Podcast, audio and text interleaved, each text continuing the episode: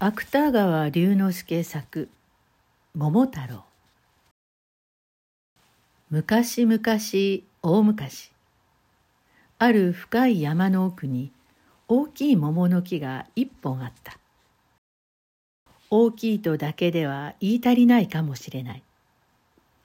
この桃の枝は雲の上に広がりこの桃の根は大地の底の黄泉の国にさえ及んでいた何でも天地開闢の頃追いイザナギの御はよもつ平坂に八つの雷を退けるため桃の実をつぶてに打ったというその神代の桃の実はこの木の枝になっていたのである。この木は世界の夜明け以来一万年に一度花を開き、一万年に一度実をつけていた。花は真紅の絹笠に黄金の房を垂らしたようである。実は、実もまた大きいのは優を待たない。が、それよりも不思議なのは、その実の種のあるところに、美しい赤子を一人ずつおのずからはらんでいたことである。昔々大昔、この木は山谷を覆った間に類々と実を綴ったまま静かに日の光によくしていた。一万年に一度結んだ実は一千年の間は地へ落ちない。しかし、ある寂しい朝、運命は一羽のヤタガラスになり、さっとその枝へ下ろしてきた。と思うと、もう赤みのさした小さい実を一つついばみ落とした。その実は雲霧の立ち上る中にはるか下の谷川へ落ちた。谷川はもちろん峰々の間に白い水煙をなびかせながら人間のいる国へ流れていたのである。この赤子をはらんだ実は、深い山の奥を離れた後、どういう人の手に拾われたか。それは今更話すまでもあるまい。谷川の末には、おばあさんが一人、日本中の子供の知っている通り、芝刈りに行ったおじいさんの着物か何かを洗っていたのである。桃から生まれた桃太郎は鬼ヶ島の征伐を思い立った。思い立ったわけはなぜかというと、彼にはおじいさんやおばあさんのように山だの川だの畑だのへ仕事に出るのが嫌だったせいである。その話を聞いた老人夫婦は、内心、このわんぱく者に愛想を尽かしていた時だったから、一刻も早く追い出したさに、旗とか太刀とか陣羽織とか、出陣の支度に入用のものは、言うなり次第に持たせることにした。のみならず、途中の兵糧には、これも桃太郎の注文通り、きびだんごさえこしらえてやったのである。桃太郎は意気揚々と鬼ヶ島征伐の戸へ登った。すると大きい野良犬が一匹飢えた目を光らせながらこう桃太郎へ声をかけた。桃太郎さん桃太郎さんお腰に下げたのは何でございます？これは日本一のきびだんごだ。桃太郎は得意そうに返事をした。もちろん実際は日本一かどうかそんなことは彼にも怪しかったのである。けれども犬はきびだんごと聞くとたちまち彼のそばへ歩み寄った。一つください。お供しましょう。桃太郎はとっさにそろばんを取った。一つはやられぬ。半分やろう。犬はしばらく強情に一つください。を繰り返した。しかし桃太郎は何と言っても半分やろうを撤回しない。こうなればあらゆる商売のように所詮持たぬ者は持った者の意志に服従するばかりである。犬もとうとう短足しながらきびだんごを半分もらう代わりに桃太郎の友をすることになった。桃太郎はその後犬の他にもやはりきびだんごの半分を餌食に猿やキジを家来にした。しかし彼らは残念ながらあまり仲のいい間柄ではない。丈夫な牙を持った犬は育児のない猿を馬鹿にする。きびだんごの感情に素早い猿はもっともらしい記事を馬鹿にする。地震学などにも通じた記事は頭の鈍い犬を馬鹿にする。こういういがみ合いを続けていたから桃太郎は彼らを家来にした後も一通り骨の折れることではなかった。その上猿は腹が減るとたちまち不平を唱え出した。どうもきびだんごの半分くらいでは鬼ヶ島征伐の友をするのも考え物だと言い出したのである。すると犬は吠えたけりながらいきなり猿を噛み殺そうとした。もし生地が止めなかったとすれば、猿はカニの仇討ちを待たず、この時もう死んでいたかもしれない。しかし生地は犬をなだめながら、猿に主従の道徳を教え、桃太郎の命に従え、と言った。それでも猿は道端の木の上に犬の襲撃を避けた後だったから、容易に記事の言葉を聞き入れなかった。その猿をとうとう特進させたのは確かに桃太郎の手腕である。桃太郎は猿を見上げたまま日の丸の扇を使い使いわざと冷ややかに言い放した。よしよし。では、友をするな。その代わり、鬼ヶ島を成敗しても宝物は一つも分けてやらないぞ。欲の深い猿は丸い目をした。宝物？へえ、鬼ヶ島には宝物があるのですか？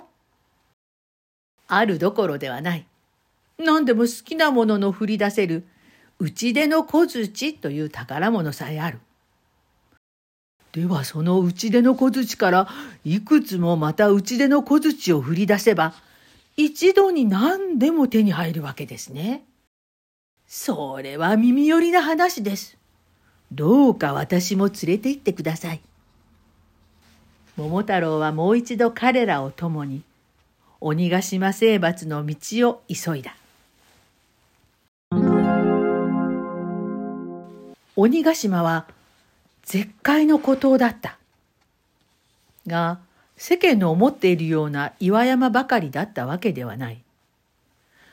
実は、ヤシのそびえたり、極楽鳥のさえずったりする美しい天然の楽土だった。こういう楽土に生を受けた鬼は、もちろん平和を愛していた。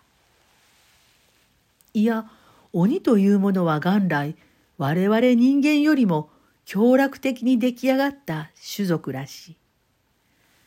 小太りの話に出てくる鬼は一晩中踊りを踊っている。一寸法師の話に出てくる鬼も一心の危険を顧みず、物詣の姫君に見とれていたらしい。なるほど、大江山の主天童子や羅生門の茨城童子は、希代の悪人のように思われている。しかし、茨城童子などは、我々の銀座を愛するように、朱雀王子を愛するあまり、時々、そっと羅生門へ姿を現したのではないだろうか。主天童子も大江山の岩屋に酒ばかり飲んでいたのは確かである。その女人を奪っていったというのは、真偽はしばらく問わないにもしろ、女人自身の言うところに過ぎない。女人自身の言うところをことごとく真実と認めるのは、私はこの20年来、こういう疑問を抱いている。あの来光や四天王はいずれも多少気違いじみた女性崇拝家ではなかったのだろうか。鬼は熱帯的風景のうちに琴を弾いたり踊りを踊ったり古代の詩人の詩を歌ったりすこぶる安穏に暮らしていた。そのまた鬼の妻や娘も旗を折ったり酒を醸したり蘭の花束をこしらえたり我々人間の妻や娘と少しも変わらずに暮らしていた。ことにもう髪の白い牙の抜けた鬼の母はいつも孫の森をしながら我々人間の恐ろしさを話して聞かせなどしていたものである。お前たちもいたずらをすると人間の島へやってしまうよ。人間の島へやられた鬼はあの昔の主天童子のようにきっと殺されてしまうのだからね。え？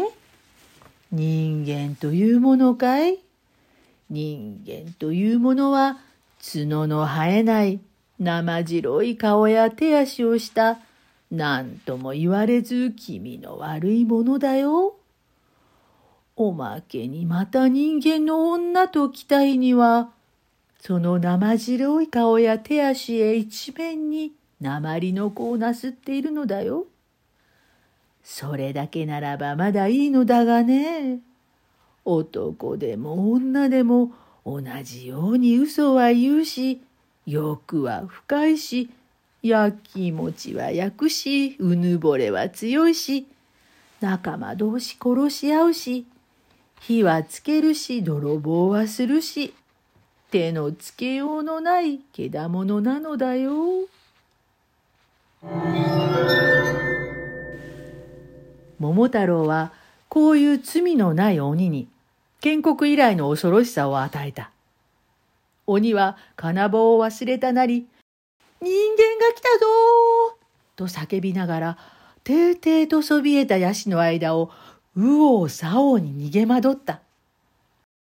進め進め鬼という鬼は見つけ次第一匹も残らず殺してしまえ桃太郎は桃の旗を片手に日の丸の扇を打ち振り打ち振り犬猿キジの三匹に号令した。犬猿キジの三匹は仲のいい家来ではなかったかもしれない。が、飢えた動物ほど中遊無双の兵卒の資格を備えているものはないはずである。彼らは皆嵐のように逃げ回る鬼を追い回した。犬はただ一噛に鬼の若者を噛み殺した。キジも鋭いくちばしに鬼の子供を突き殺した。猿も。猿は我々人間と親類同士の間柄だけに、鬼の娘を絞め殺す前に必ず領辱を欲しいままにした。あらゆる罪悪の行われた後、とうとう鬼の酋長は命を取り留めた数人の鬼と桃太郎の前に降参した。桃太郎の得意は思うべしである。鬼ヶ島はもう昨日のように極楽町のさえずる楽土ではない。ヤシの林は至る所に鬼の死骸をまき散らしている。桃太郎はやはり旗を片手に三匹の家来を従えたまま、平雲のようになった鬼の酋長へ厳かにこう言い渡した。では、格別の連弁により、貴様たちの命は許してやる。その代わりに、鬼ヶ島の宝物は一つも残らず献上するのだぞ。はい、献上いたします。なお、その他に、貴貴様の子供を人質のために差し出すのだぞ。それも承知いたしました。鬼の酋長はもう一度額を土へすりつけた後、恐る恐る桃太郎へ質問した。私どもはあなた様に何か無礼でもいたしたため、ご征罰を受けたことと存じております。しかし実は私めをはじめ鬼ヶ島の鬼はあなた様にどういう無礼をいたしたのやらとんとが点が参りません。ついてはその無礼の次第をお明かしくださるわけには参りませぬか。桃太郎は悠然とうなずいた。日本一の桃太郎は犬猿生地の三匹の忠義者を召し抱えたゆえ、鬼ヶ島へ征伐に来たのだ。では、そのお三方をお召し抱えなすったのはどういうわけでございますか？それはもとより鬼ヶ島を成敗したいと志したゆえ、きびだんごをやっても召し抱えたのだ。どうだ？これでもまだわからないと言えば、貴様たちも皆殺してしまうぞ。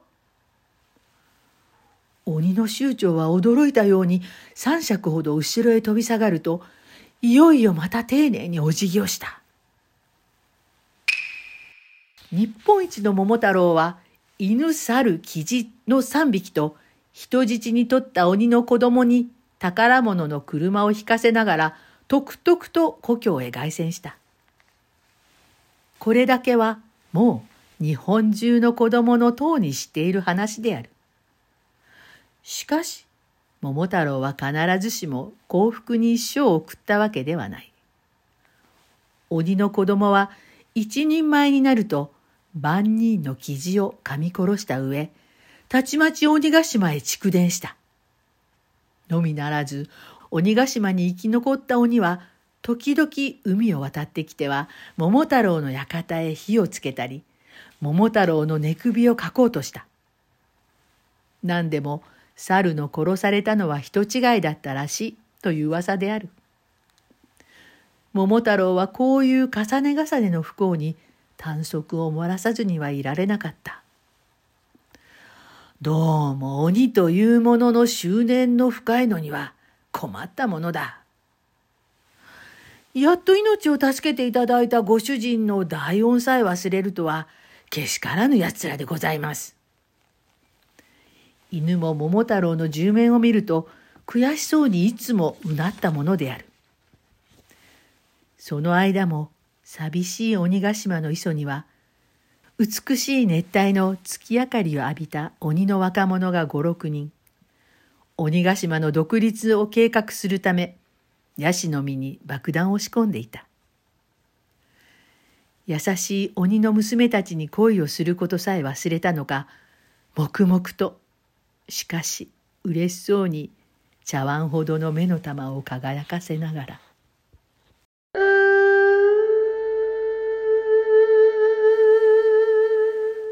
人間の知らない山の奥に雲霧を破った桃の木は今日もなお昔のように類々と無数の実をつけている。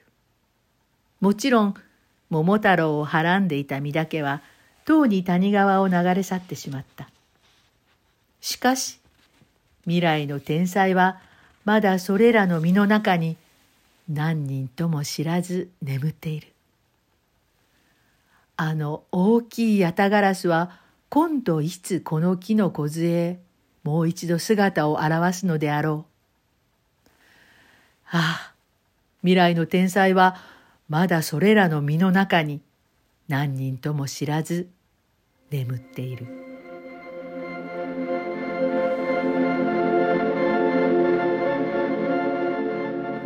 芥川龍之介作「桃太郎」おしまい朗読は八田ガラスでした。